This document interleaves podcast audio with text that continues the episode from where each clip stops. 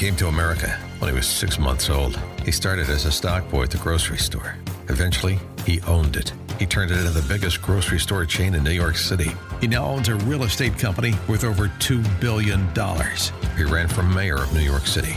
He almost won. You can't make this story up. This is the Cats Roundtable with John Catsimatidis. Everywhere around the world, America. This is the Cats Roundtable. John Catsimatidis here, Sunday morning. What a great show we have for you today. Dick Morris, and he's always mysterious about what he's going to talk about. We have Senator Tommy Tuberville from Arkansas. We have Roger Stone. Interesting, what I could say. Dr. Bill Parker on what's really going on in northern Israel. Dr. Peter Michalos, how do we live long and prosper? And we have Curtis LeGeyt, National Association of Broadcast, update on what's going on at AM radio. Let's start off with Senator Tom Cotton.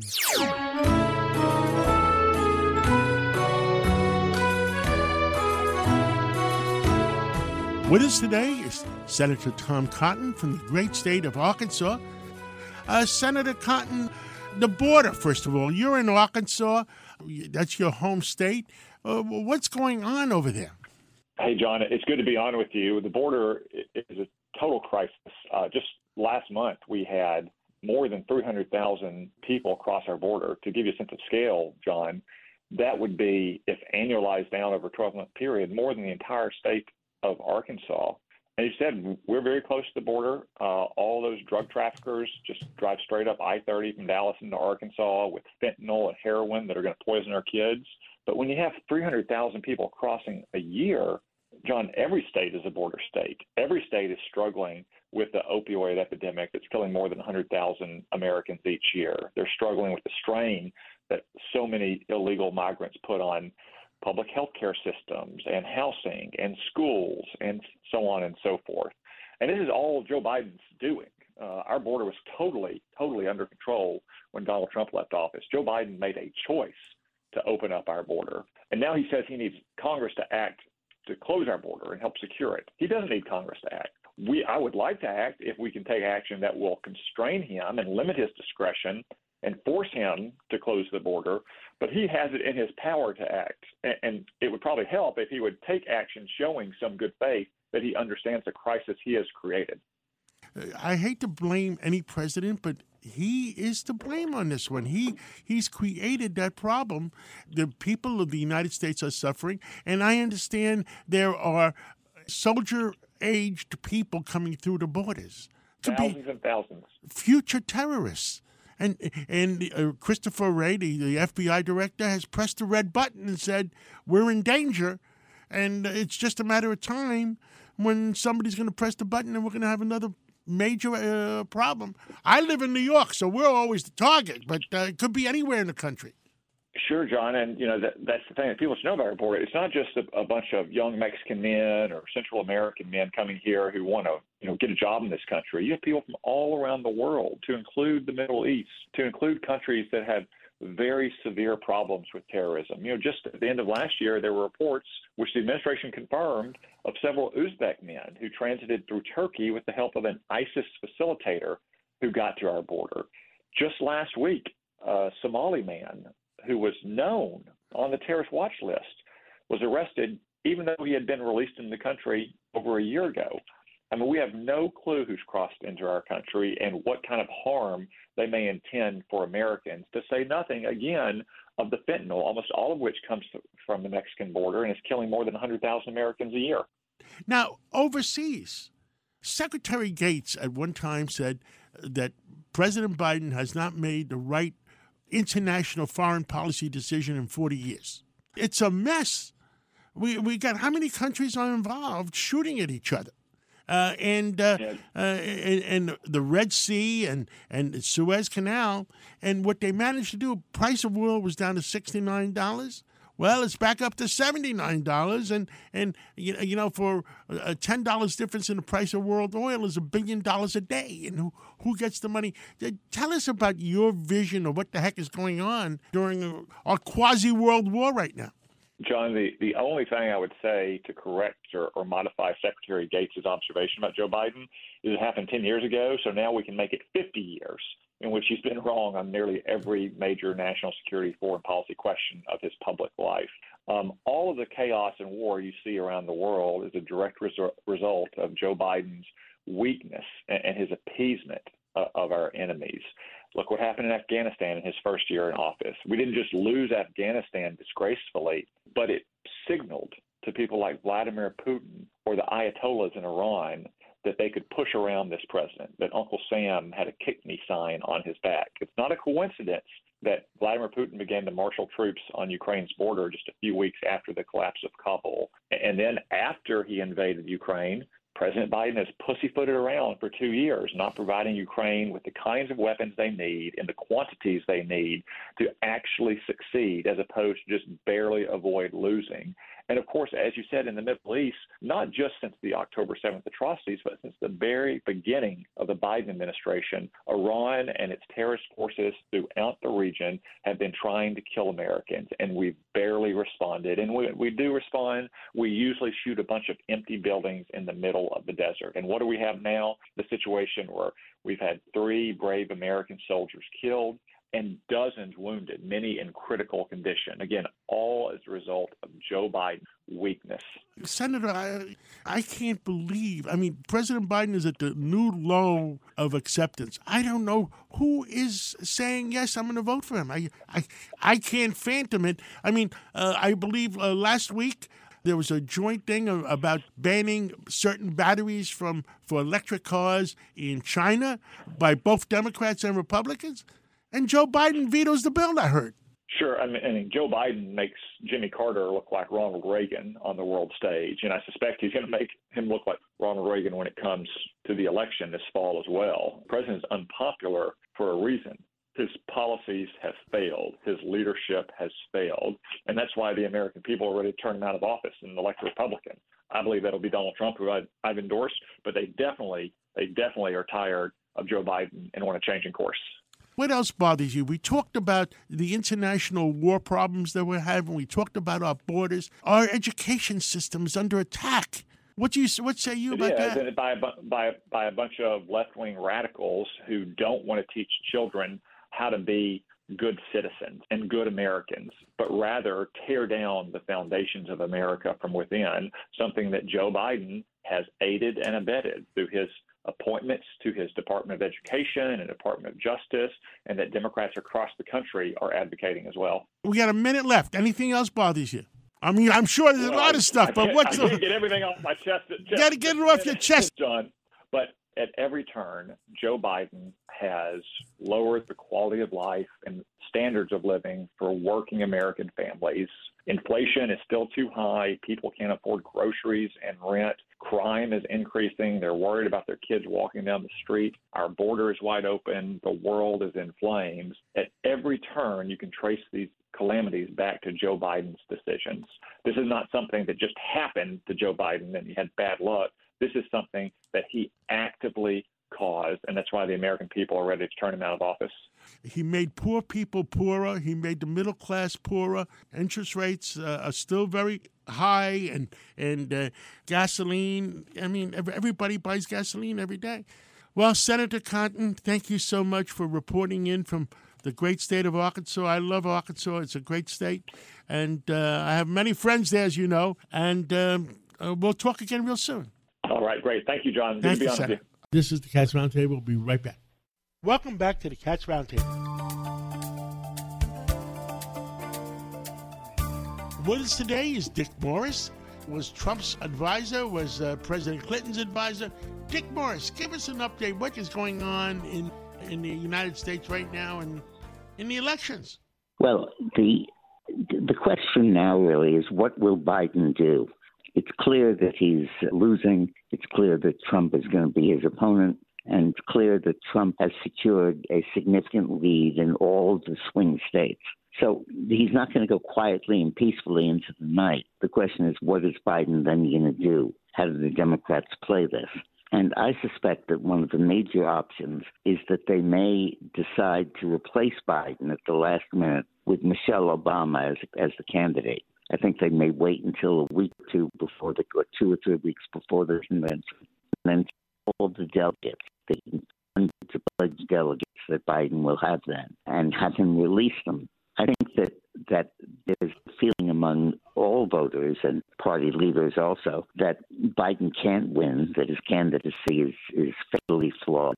And uh, it's going to get worse as he deteriorates. And that the only option here is to replace him. They replace somebody like Gavin Newsom or somebody else who's white because you have Kamala Harris standing in the way. If you take Biden out as president and you put somebody else in, the blacks are going to say, well, it's got to be Kamala Harris because she's next in line. But the problem is that Kamala is even worse than Biden. Her ratings are even lower. So there'll be a feeling that we can't replace Biden with any white candidate. It's got to be a black candidate, and preferably a black woman, and that opens the door for Michelle Obama. And the Democrats, I think, are planning this sort of wow surprise at the last minute where they put in Michelle, and all of a sudden, all the negatives on Biden go away because he's not running. And his record is no longer at issue. And people can rally around Michelle just like they did around Barack when he first came out, when he was when he first got into politics. I think that the important thing here is for us to understand that that's coming and to prepare for it by explaining to people who Michelle is, that she's basically a racial separatist who thinks that blacks and whites should, that blacks should incubate their political strength separately from whites and not be part of the mainstream, who supports affirmative action and supports reparations for slavery and all kinds of measures that are way to the left of what the people want. Princeton University never unlocked what they had locked up on Michelle Obama I asked all my friends that went to Princeton, I said uh, they can't understand it because, you know, if, if she's going to be a, a, position of importance in our country, she they have to release it. Yeah, well, the hint of what some of that might be, because we do have the uh, dissertation she wrote, her, her thesis in Princeton, where she wrote about the importance of separating the races, and that if you uh, integrated them, blacks could not develop their political power, and that you needed to basically to nurture and grow black political power separate from whites, and basically urging, in effect, segregation based on race, uh, certainly in an incubator period, while blacks acquired political skills and power. So you think it, it, it could be Newsom and uh, Michelle Obama? No, not Newsom. I think it's going to be Michelle. I think. Oh, you think Michelle it's going to be Michelle? Yes. Michelle, Michelle Obama and and, and, and keep. Uh, no. Okay. Kamala, no, they can't. They'll have a new vice president. But the, but that's a detail. The important point here is that they're going to replace Biden in, as a candidate with Michelle, and uh, all the things we're saying about Biden, all the things he screwed up, immigration, the border, all that become irrelevant because there's a whole new candidate in town. So what are they going to promise Michelle for going away? Uh, Kamala for going away, staying alive, a pension. green pastures. I heard rumors that you're going to promise her becoming a Supreme Court justice. Oh yeah, right. That would be great. that was wonderful. Well, you know, you okay. know, you know, you know. The Democratic Party tells Michelle, "Trust us." What? She said, "They say trust us. We we deliver." Trust us. Yeah. Sure. Sure. You're on from twelve noon to two in the afternoon. What are you going to be talking about? About Michelle, about the dangers, and about what Biden is going to do with, with his terrible poll numbers and what options the Democratic Party has. And some of them are really horrific. I'll be listening, Dick Morris, uh, from 12 o'clock to 2 o'clock. Thank you so much, and uh, uh, we'll talk to you later. Okay, great. Thank you, Kat. Handling legal matters is stressful. So let the law offices of Frank Bruno Jr. provide you with the insightful counsel you deserve. The law offices of Frank Bruno Jr. has successfully handled thousands of cases for 25 plus years. They focus on elder law and estate planning, but are equipped to navigate you through all stages of family law and divorce to real estate law and probate. The law offices of Frank Bruno. Call 718 418 5000 or visit them at frankbrunolaw.com. That's Frank Bruno Bruno. He's your numero uno. The Cats Roundtable. With us today is uh, Senator Tom Tuberville, and he's from the great state of Alabama. He's asked me to call him Coach. Well, Coach. 40 years. John. Forty. Years You were coaching. 40 years as a coach. Yeah. My God. I mean, did you do well? I did pretty well. I, I won close to, I guess, 65% of my games, and uh, I beat Nick Saban uh, four out of seven. That was pretty good. Wow. Senator, we're in trying times right now. The last week, I had Mike Pompeo on uh, the show, and I asked Mike Pompeo, I said to him, How many countries have to be at war before you call it a world war? We're almost there. Oh, we got fires all over the world, John. It, it's it's scary. I'm on Armed Services Committee, and so I go through all these classified hearings and listen to everything that's going on. There's a lot more than than meets the eye, and it's r- really scary because we, as we speak with Joe Biden as president, we're we appease everybody. We're riding the fence right now. We we don't take a side, and sooner or later we're going to have to step forward as the big boy on campus and say, "Listen, enough's enough," or we're going to get involved. But right now we're just we're straddling the fence. And I tell you, one thing that scares me is is our military. I don't know whether we are as if you look back in 1991, we were strong. Uh, we had no problem recruiting young men and women to, to get in our military. Our military industrial base was strong and, and was growing. Uh, we had people actually in this country would work, you know, that would actually go to work and help us build the things that we needed to to secure this country and our allies. And I don't know where we're at now. I just uh, We're not in good shape. No. I understand a couple of days ago the Navy made a decision that they're going to enlist non high school graduates. yeah. And, and uh, wow, uh, all I can say is wow. Uh, but Senator, You know what that leads to, though? John? yes. It, it leads to illegal immigrants coming in the country. They're going to put them in our military. That's exactly where, where that's coming from. So they're dropping the standard of, of what it takes to get into our military. And I heard a stat last year of 18, 19, 20 year olds that could go into our military. Uh, there's about two and a half million eligible that, that are that age, but only 250,000 are eligible to get in our military because of felonies, drugs, non-educated. I mean that that is really really tough to get a, a strong military uh, from and that that loves this country. Well, Senator, I understand a lot of military aged migrants, male migrants are coming in. And I understand uh, Christopher Wray, the FBI director, has pressed the red button that he is scared that something could happen. There's no doubt it's coming. I was at the border probably two months ago, and there were several hundred from China, Chinese kids that are kids, 18 to 35, and they had brand new luggage. Now wait a minute, uh, if you're walking all the way up through uh, uh, Central America, you don't have new luggage when you get to the border. Um, there's there's something going on right now with what's happening at the border, not in just in terms of people that are looking for a better place to live. People are being sent here for a reason. And Christopher Wray, the FBI director, knows. He understands. He sees the intel like I do every day. And uh, we're not keeping the people of this country safe. I mean, and that's the number one job of our government. Senator, what keeps you up at 3 o'clock in the morning? I would say education. Uh, the thing in our country right now, John, is I, I, I, I recruited when I was a coach. I was in 49 of 50 states, went in high schools, talked to parents all over the country, and I've seen the last 15 years of how our education uh, has dropped in terms of what we're teaching, how we're teaching it. We don't teach reading writing and math and science anymore. We're all into this social justice agenda, the DEI, the the core curriculum that uh, is something that they're teaching that you and I wouldn't understand if we went back to school. We're not teaching them the basics of being a true American. And so, if you're not educated, how do you survive in a complicated technical world that we live in today? So, the the direction our education is headed, and you you and I talked about Vivek, you know, and he was big on the education part too. He says he would, if he was president, he would shut the education department down. I totally agree with him. Shut it down. Send all the education back to the states. Let them have their own education department, which most of them do anyway, and get the damn federal government out of it. It doesn't need to be in education. Uh, at least you'll straighten out a lot of the states. exactly. Maybe not Massachusetts, but a lot of the states. Well, a lot of them are on their own, than they should be because you have different cultures. Uh, but at the end of the day, you know, put your hand over your heart, know the Pledge of Allegiance, understand the history of this country, and quit trying to attack the history of the country. That that that is one thing that just really upsets Our me. country, Senator, coach, Our country is under attack, whether it's fentanyl, our borders, our education system. So many areas are under attack.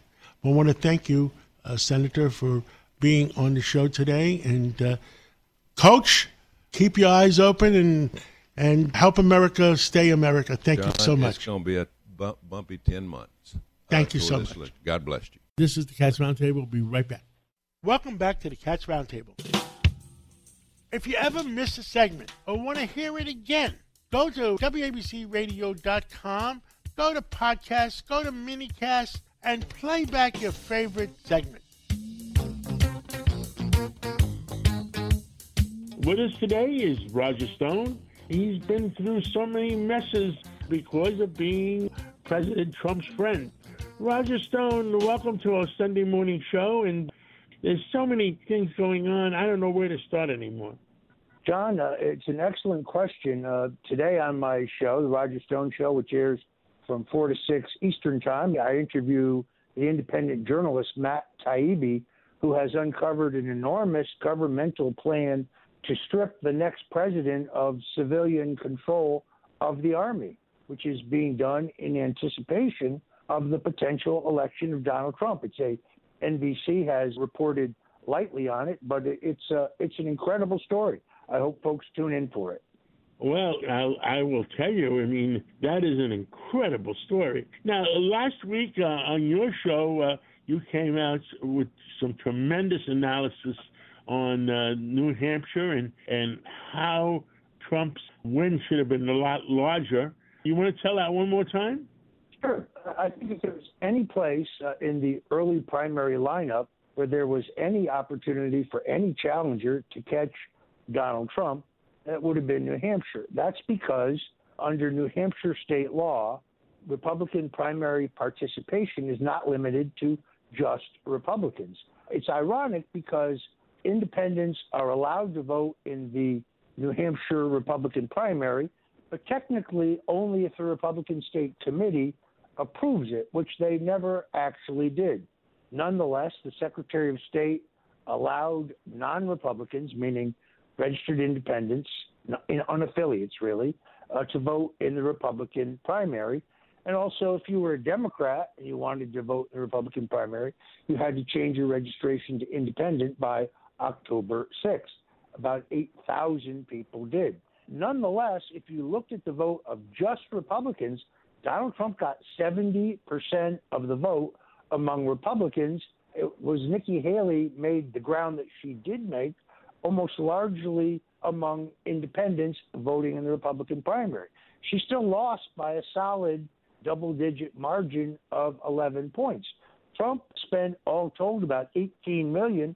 Nikki Haley spent about 34 million, had the active support of Governor Chris Sununu, but she fell short. Amazingly, what Trump doesn't get credit for is racking up the single largest total of any presidential candidate in the New Hampshire primary, both Republican and Democrat. So it was a solid win. Interestingly, the night of the Iowa caucuses, when Nikki Haley, who came in third, said this is now a two person race, kind of got roasted for it. She turned out to be right because when Ron DeSantis was polling with less than 5% in New Hampshire, he dropped out. And the polling showed that the overwhelming second choice of the small pool of DeSantis voters, well, they went to Donald Trump. In the meantime, uh, the small number of votes, probably less than 5%, who were for Chris Christie, their overwhelming second choice was Nikki Haley. Uh, John, I think it's all downhill from here. In other words, Nikki Haley has chosen not to compete in the Nevada contest, where there's a non binding beauty contest preferential primary, but the actual delegates will be selected in caucuses. She's not she's not competing in those caucuses. And then it goes to South Carolina, her home state. She said the night of the New Hampshire primary, she had to do better than she did in New Hampshire, where she got 43% of the vote. Right now, the latest polls, I particularly respect uh, Tony Fabrizio, the pollster. He has her at 34% in her home state. And why is she staying in? Uh, what's the strategy of staying in for South Carolina if it's going to embarrass herself and, and lose by so many points? Well, there are two possibilities. It's very interesting. An analysis of her donors, big donors, and the big donors of Joe Biden shows a huge amount of commonality. In other words, people who gave large contributions to Biden would later give large contributions to Nikki Haley. This, I think, would lead one to believe that the goal of her campaign is to try to damage uh, Donald Trump going forward. Even in her losing in Iowa, losing in New Hampshire, this week, past week, losing in Nevada, she continues to garner massive press coverage and she continues to attack Trump. For example, saying that the verdict in the E. Jean Carroll case this past week uh, was justified. I don't know any Republican who agrees with that. So either she is hanging in the race in an effort to damage Trump because her real goal is who knows, perhaps a. She actually said that the $83 million verdict was justified? Yes, she absolutely did. She said she believed in the jury system and the jury was right. Unbelievable. She, she, that's unbelievable because I don't know anybody that said it's right. I mean, uh, it's a made up number. I mean, is she being paid by Democrats to hurt Trump, a, a president that she used to work for? I think she's being propped up by Democrats, or perhaps, perhaps she thinks that by hanging in, she can force her way onto the ticket for vice president. But the nature of her attacks on Trump have been so shrill, particularly her comments about this defamation case, the E. Jean Carroll case, where, as you know, John, Trump was really not allowed to offer any cogent defense. I think it destroyed any chance whatsoever she has of actually getting on the ticket. Now, she says she's going to stick in after South Carolina. Let's see if she says the same thing. She's she's really looking at an almost two to one defeat there in the coming weeks. It doesn't seem sensible, and she used to be a sens- somewhat sensible woman, and she either lost it or she's being paid to attack uh, Trump. I, I don't know which one of the two it is, maybe both. Anything else you want to say to our people? Yeah, I think uh, what's interesting in both Iowa and New Hampshire and in the country is immigration is very clearly emerging as the number one issue of the 2024 presidential campaign. The entrance polls in Iowa showed it, the exit polls in New Hampshire showed it, the television coverage that we're seeing every day.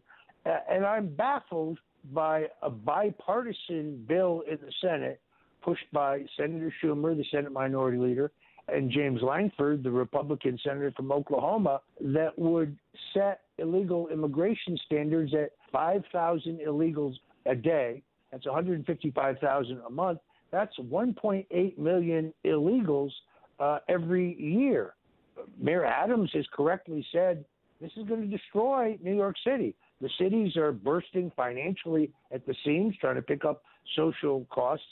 Somehow, Democrats think the passage of this open borders bill, limited but more open borders bill, is going to take this issue off the off the table for voters. I don't see it. I really don't. As long as we have the social welfare costs, as long as we have the crime epidemic, as long as we have the fentanyl epidemic, uh, I think this is going to continue to be the number one issue in the country. It doesn't go away, even if this legislation passes both houses and Biden signs it into law. And John, as you know, Biden is now saying he wants to close the border, but the Republicans won't give him the tools.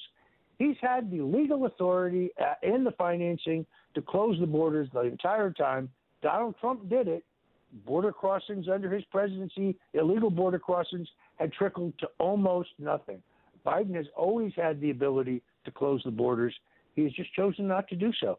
Roger Stone, I'm looking forward to listening to you at uh, 4 o'clock uh, today. And God bless you and God bless America. And we'll talk again real soon.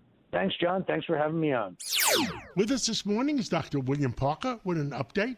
Uh, William Parker was in the Navy. He was Chief of Staff of the U.S. Uh, Naval Surface Forces. Right now, he's CFO of the Parker Maritime Institute Technologies, a lot of technology. Dr. Parker, tell us uh, you did your homework. What's the update on uh, the Middle East and what's the update on Israel? Uh, John, uh, great to be back on your show. Uh, I'll give you uh, a snapshot here in just a couple minutes. Uh, you know, Iran is using 40 plus proxies to include Hezbollah and Hamas and the Houthis to weaken the Israelis before Iran potentially invades Israel itself. And that's what I think they're, they're leading up to. Uh, meanwhile, China and Russia continue to do their own weakening of the uh, United States, working on uh, Ukraine and, and Afghanistan. The Russians and the Ukrainians are using American elections to pit political foes internally. This is a very interesting time indeed. But what's interesting within the Middle East is that uh, you know 20 years ago, many of us said that if you look back at or you look forward, there were a couple of things that were going to happen. We were going to have declining economies. We were going to have uh, militaries weaker in the Middle East. That the new leaders would like much less likely want to cooperate with the United States, and that's exactly what we're seeing happening right now. So what you have is over 10 fronts or 10 conflicts going on right now in the Middle East. I mean, I can go into those if you'd like to. Tell me whatever you can tell me. The, the big item that we talked about the other day is 85% of the Israelis have moved out of the area where Lebanon is, or close to. And 45,000 troops of Israeli troops have been moved into that area, and 15% of the Israelis refuse to move. And Hezbollah could be doing attacking. Have you got any readings on that? I, I do have readings on that, and you're right. It's 15%, and that number may actually be uh, growing now because there are a lot of Israelis that say we're not giving up our borders. Sound familiar? So they're they're pushing back on this, and they think those numbers you're going to see continue to rise instead of decrease. And and meanwhile, Israel is fighting on four fronts right now. They've got Hamas on the southern borders. They've got Hezbollah, who's who's launched over uh, 700 attacks now on the northern borders with Lebanon, as as you just brought up. Israel still has no peace with their 16 Arab governments that are their neighbors, which is a very big deal. And then in addition to that, you have this fourth front of a shadow war with Iran that's playing out in Syria. So there's a lot going on just with Israel alone, not to mention the Houthis and their three fights that are going on the key thing is I want to know if the if they're going to try to evacuate the 15% that are still there, or the other option is if they're going to bomb to knock out all the tunnels. I understand Hezbollah has the same kind of tunnels as Hamas, and they're going to come in through those tunnels to attack the 15%. So, what what do you think is more likely? Uh, evacuate the 15% and knock out those tunnels, or what? Uh, I think that the 15% will will back away from those tunnels a bit, but will still be around. I think that you'll more likely see um, a flooding of those tunnels and or high power put in after the flooding of the tunnels as opposed to just pure bombing because of the depth and complexity of them. So that's more likely. But I do think that's going to happen. And you know, I think that um, I think that the leadership in Israel faces the same problem that Zelensky faces in Ukraine right now, which is you have to make sure that you remain popular and you're supported in your efforts. And Zelensky isn't sure that he wants to fire the chief of his military. And similarly, I think that Israel is not sure that they want to have a political fight against this 15%. So it's a very fine line that they're both marching along. And the other big item is we don't understand they got 150,000 drones. Why doesn't Israel go in with their jets and knock out all those drones right now before they fire them? Yeah, those drones are basically acting the same way that the VX rockets operated during uh, World War II. So you're getting unmanned missiles basically coming in now and attacking, but now they're smart missiles because they're drones that are controlled. So why they're not hitting those at, at higher levels, uh, I'm not sure, but that absolutely needs to happen. Uh, Dr. Parker, thank you for your wisdom. Thank you for informing all Americans, and God bless you and God bless America. Thank you so much. Thank you very much, John. This is the Cats Roundtable. We'll be right back. Welcome back to the Cats Roundtable. Radio, radio,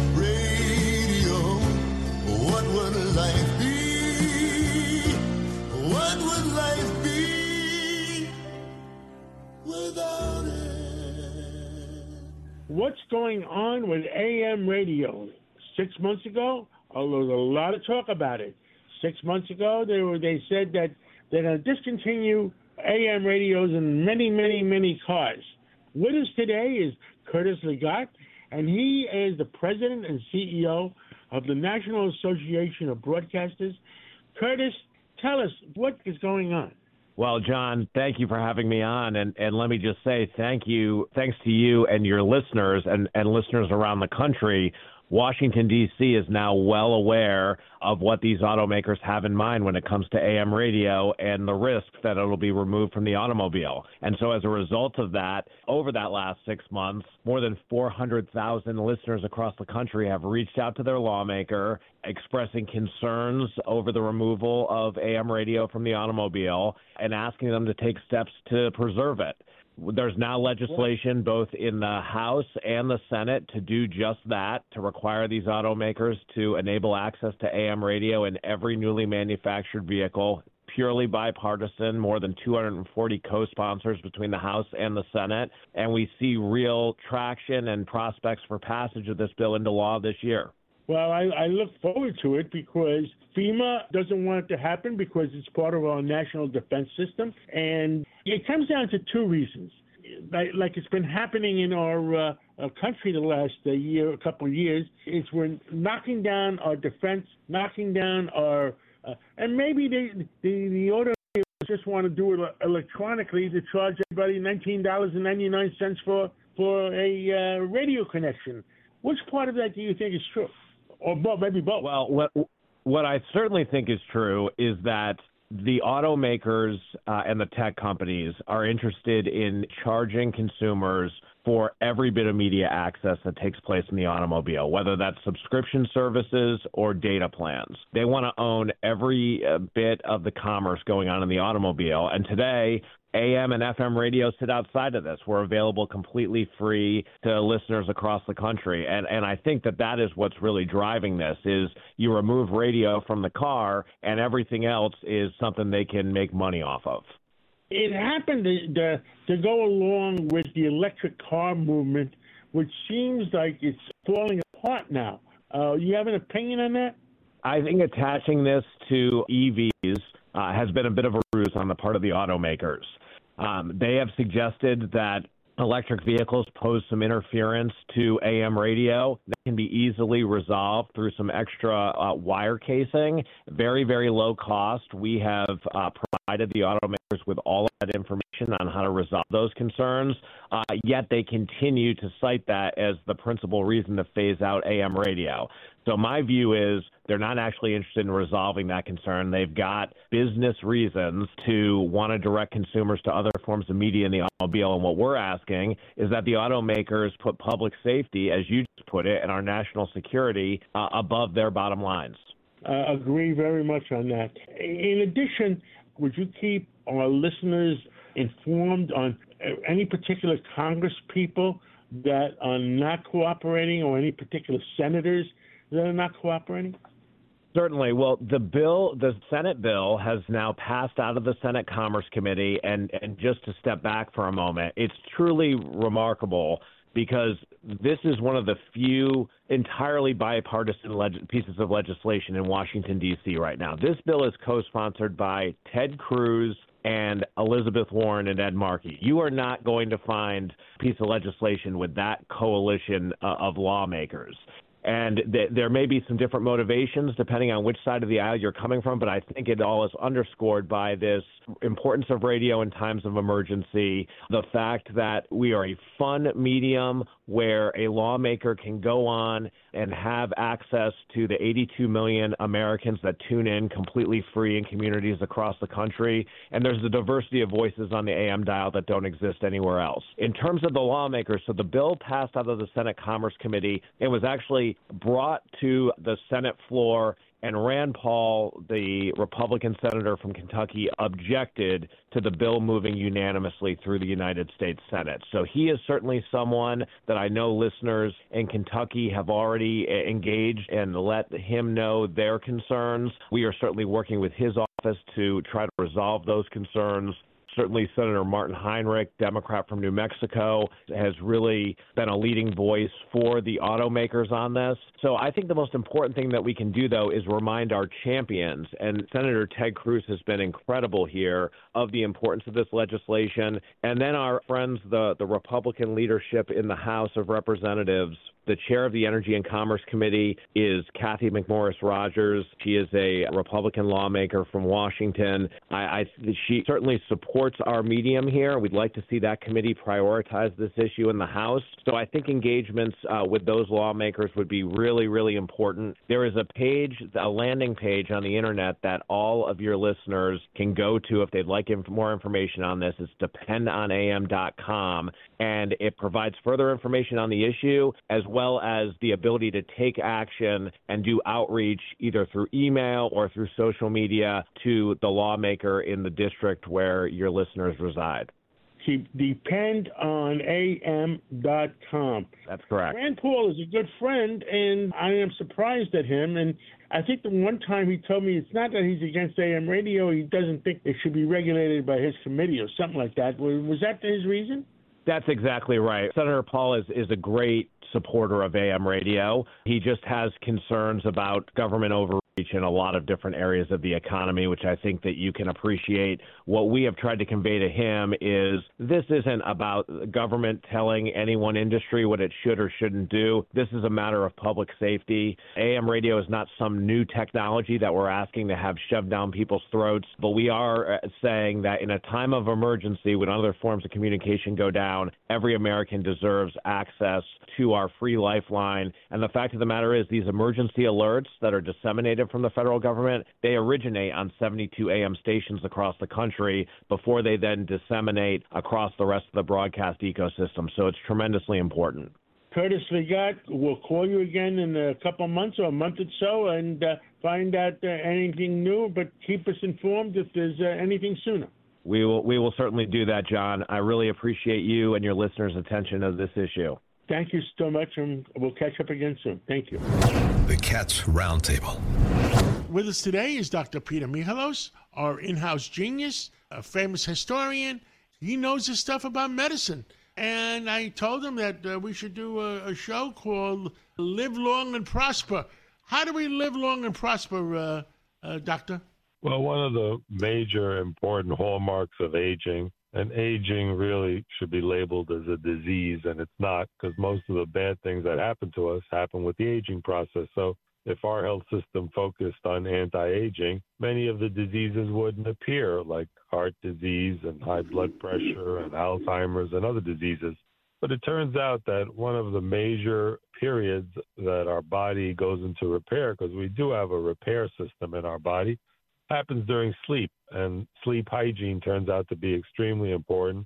And we all hear about that magic number around seven or eight hours of really good sh- sleep. Because when one sleeps, the brain actually reorganizes and recharges itself, and it removes all the toxic waste byproducts which have accumulated through the day. And what happens is that during metabolism, there's waste products, and the body has to have a mechanism of clearing out those waste products but in the brain, because it's an isolated area, it's enclosed in our skull, we have something called the blood brain barrier so that infections and toxins can't get easily into the brain.